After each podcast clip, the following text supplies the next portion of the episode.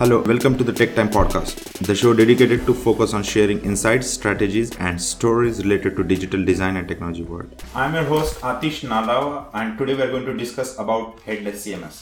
CMS, also known as WCM, Web Content Management, can be termed as a process of controlling content for consumption over digital channels through the use of specific management tools based on core repository. We have seen CMS transform from static site generator from 1990s to 2000 with more responsive and omni-channel support and now in 2015-16 it's moving from its monolithic to more modulated and isomorphic JavaScript based UIs. And in the same space, the term headless CMS is making its way. Today's our guest is Tan Quach. Tan is a lifelong technologist with over a decade of experience in web designing, building web, mobile apps. He's a director of engineering at Huge. Hi Tan, welcome to the show. Hi, thanks. Glad to be here. Tan, would like to share something about you before we deep dive into the topic? Sure. Yeah, it's uh, it's true. I'm a technologist at heart. I've been working on platforms for many years, looking at new ways to build more scalable solutions that can adapt and evolve as new businesses come about. And it's, it's always good to share modern changes that are happening over the, new, the course of the years. So, we would like to tell a little bit brief about the CMS ecosystem and how it's been transformed in the last decade. Yeah, it's very interesting over the last, you know, over 20 years or so. Uh, content on the internet was rarely ever uh, a thing. Most of the times people would build websites with static HTML and maybe a, a guest book here and there.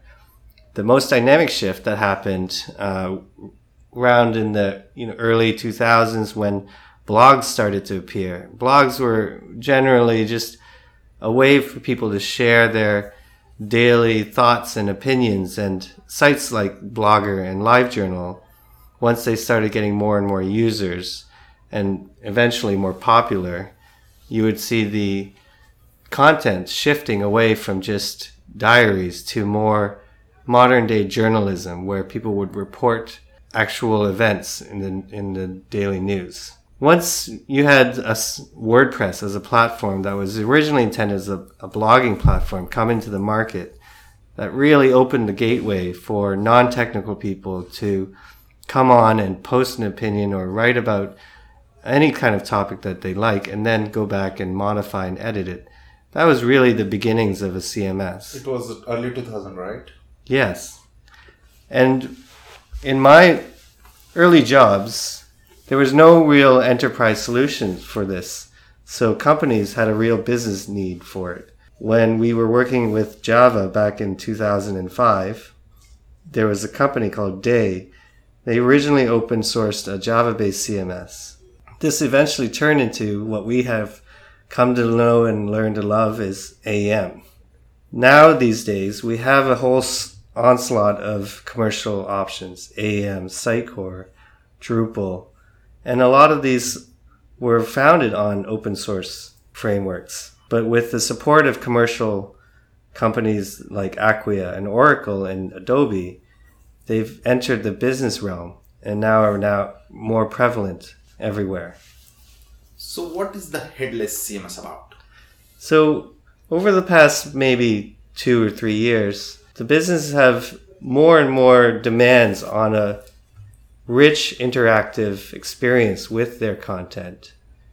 At a company like Huge, where we pride ourselves on digital transformations, there's very little flexibility with these enterprise CMS systems to realize the visions of the creative people behind the scenes. When we think about content as a service, that's what we're really talking about with the headless CMS your content lives separately. And then, then you separate the whole presentation out with your own libraries? Correct. So your front end application and your front end developers can work independently, thereby decoupling all of your necessary dependencies to run a CMS. So you would say like moving from this monolithic application where the typical CMS is like AEM Sitecore manages the content as well as the UI part as well, right? And we are trying to separate it. Exactly. And the ideas here in the architecture of a headless CMS are borrowed from SOA principles. Service oriented architecture has been around for longer than any of these internet trends. But Okay. So this headless CMS, like uh, exposing the whole CMS through the API. The term headless CMS can be said to those CMS platforms which are 100% API, or it's the mixture of CMS platforms which exposes some part. it's really up to the business to decide how much flexibility they need. As with any kind of architecture decision, there are trade offs that you have to evaluate. Do you want more control over the templating? Do you want more control over permissions and access? Yeah. Or do you want more rich interaction and rapid changes? Because you can change your front end code without having to change your CMS background. Mm-hmm. And that is one of the main benefits of having a headless CMS. So let's go through a little bit more in architecture. Like how does headless CMS looks like in a real-time project?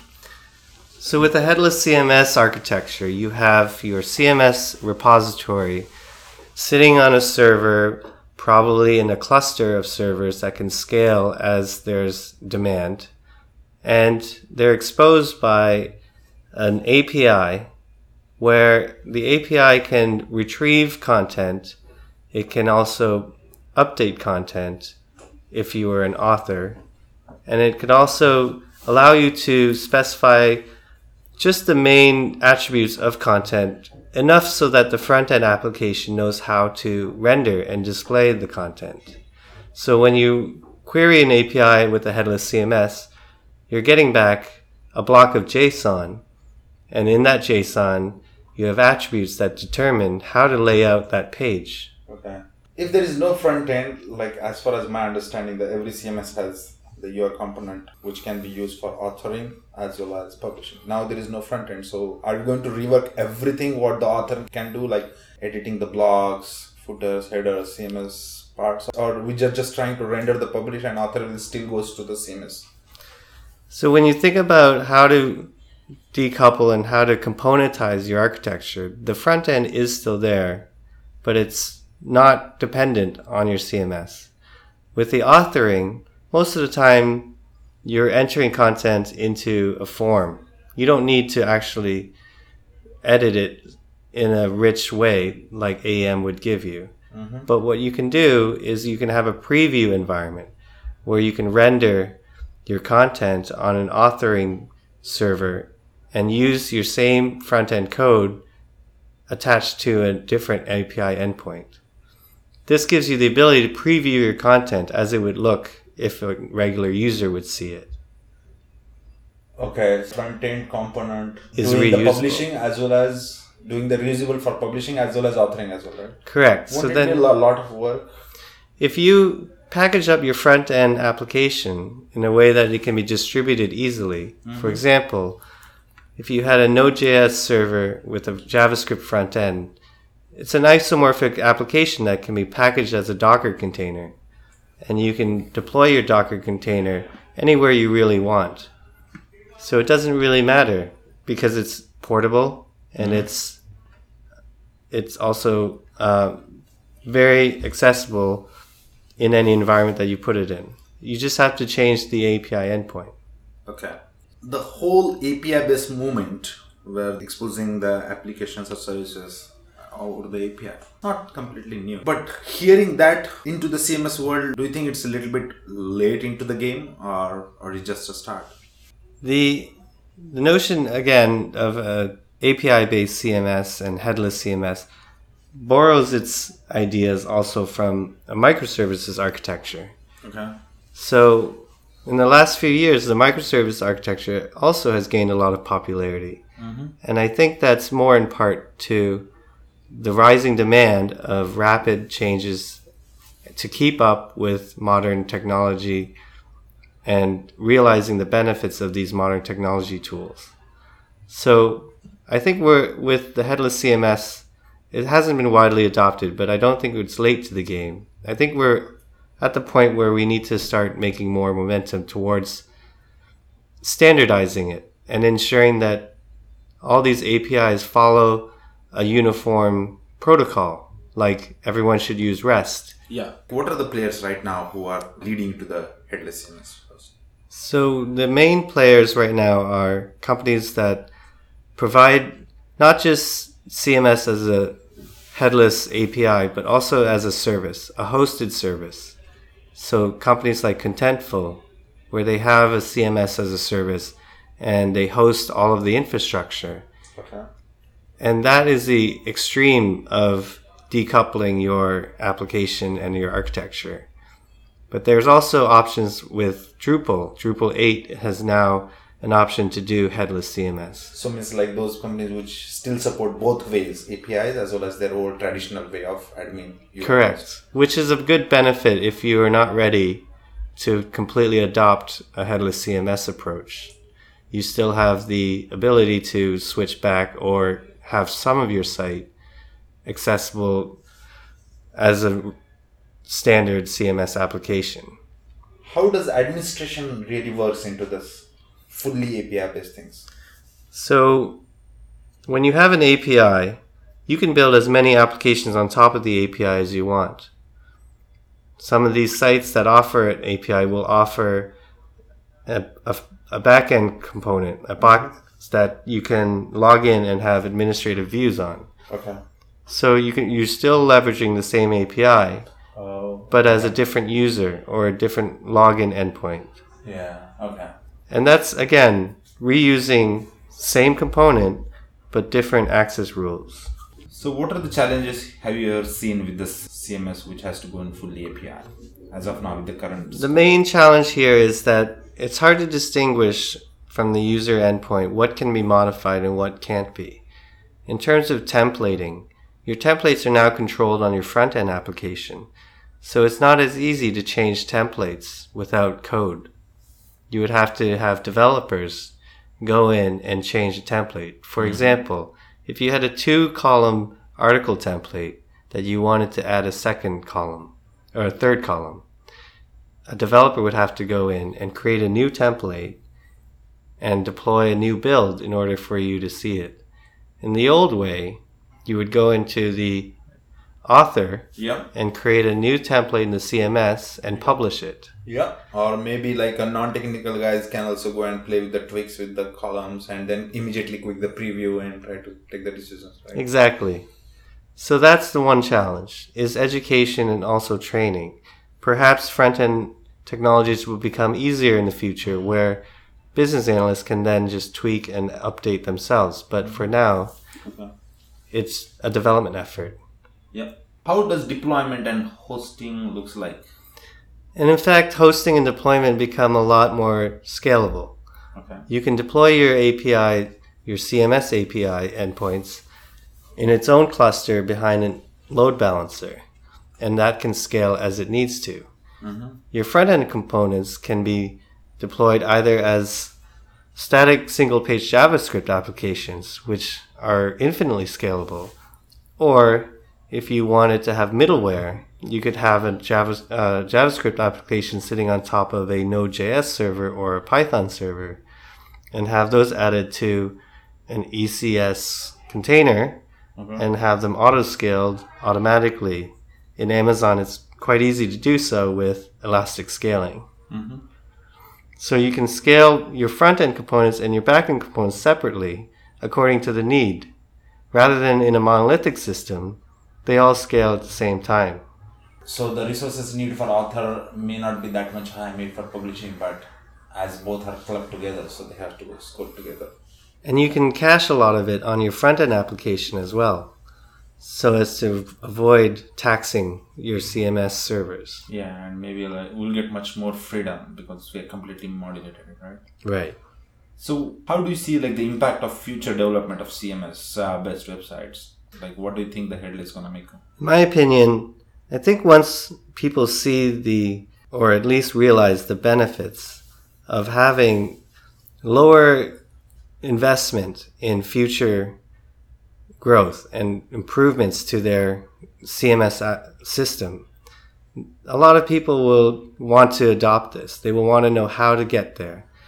And it seems daunting, but it's not that hard. To be honest, there are a lot of the enterprise options. They've already realized that the future is going to be in an API uh, world. So they've already started offering headless options for their applications. I think in the future, if people continue to push the edge on the front end technologies in terms of interaction and user experience, there will be no other choice than to adopt something like this. Something where front end application is completely free to explore and to push and to build new ways of interacting and not be limited by an enterprise CMS system. Sure. So let's talk about the integration. Typical CMS also tries to integrate like in backend side is e-commerce or analytics or any third party tools. Like how this is going to impact. In terms of integration in your front end components, if you do need to integrate with a lot of third parties, that's where you introduce your middleware servers like a Node.js or Python. Okay. Those middleware components can also help with server side rendering in order for you to increase your SEO rankings. Yeah. But they will be very lightweight because they're just simply rendering and storing API keys and tokens that are needed to integrate with other applications. Mm-hmm. And how about content tagging? Content tagging can be, still be done through attributes on your JSON payloads. So you can still have content tagging and hierarchies in your CMS that are delivered through your JSON when you request them. Those can, again, they get rendered if you have a middleware component on the first server side rendered. So what's the current adoption? Do you see any websites use headless these days? Yeah, it's hard to see beneath the covers of many of these websites, but according to some of those case studies, the adoption rate is increasing year over year. Mm-hmm. Contentful has become more and more popular as WordPress has. WordPress itself has always offered an API, but nobody really knew what to do with it or how to use it. Yeah. It really did take a commercial success to allow others to follow. reusing the components for the publish as well as authoring side like so what are the other development practices have you seen while doing development I think in terms of scalability, adding that caching layer, as I mentioned earlier, would really help with the performance. When you look at enterprise A- CMSs like AEM, the performance is not as great as traditionally you would see as a single page application. But you can get around this with caching upfront. Mm-hmm. And you can also do a lot more tricks to increase the performance with the headless CMS approach. yeah As well, assets. Your assets are now controlled outside of CMS, which you can then pull from a CDN or CloudFront. yeah any other learnings you'd like to share Spending some time to understand your architecture before embarking on this. Perhaps you don't need a headless CMS. okay Perhaps you fine with a full stack deployment, but you really need to understand the resources you have at hand. Can you get away with a simple uh, or standing up a simple stack of Sitecore? Perhaps the benefits of using Sitecore entirely are outweigh the scalability needs. But when you look at in the future, that's when you have to make that decision. so where someone should really start on headless cms consider i'm having existing production websites what's your recommendation or what's your thought about like what could what could be my starting point I think in, in general, when you think about a CMS and what it provides, it's at its core is mostly content. Content can be flat files, it can be JSON, it can be pulled from a database. If you really want to get started with headless CMSs, you should start there. Build build a small website only with front end technologies and then start to figure out where what solution fits for your back end. Mm-hmm. Is it a contentful system or is it a Drupal system? yeah And those are the, the questions you should ask first. Do you have developers or do you have the skill set to start up a Drupal and maintain and administer that instance? Or do you want it hosted and managed by another company? And then once you pull those in, you'll realize that you don't need to change your front end application as much because it doesn't really matter. as long as your API endpoints are the same. Do you have any Twitter handle where our listeners can reach out? Uh, you can find me on Twitter at Tantastic, and that's Tantastic with a K. You can also find me on Instagram under It's Tanimal. Uh, it's been a pleasure being here as a guest. I look forward to hearing from your listeners. It was a great conversation, good chat.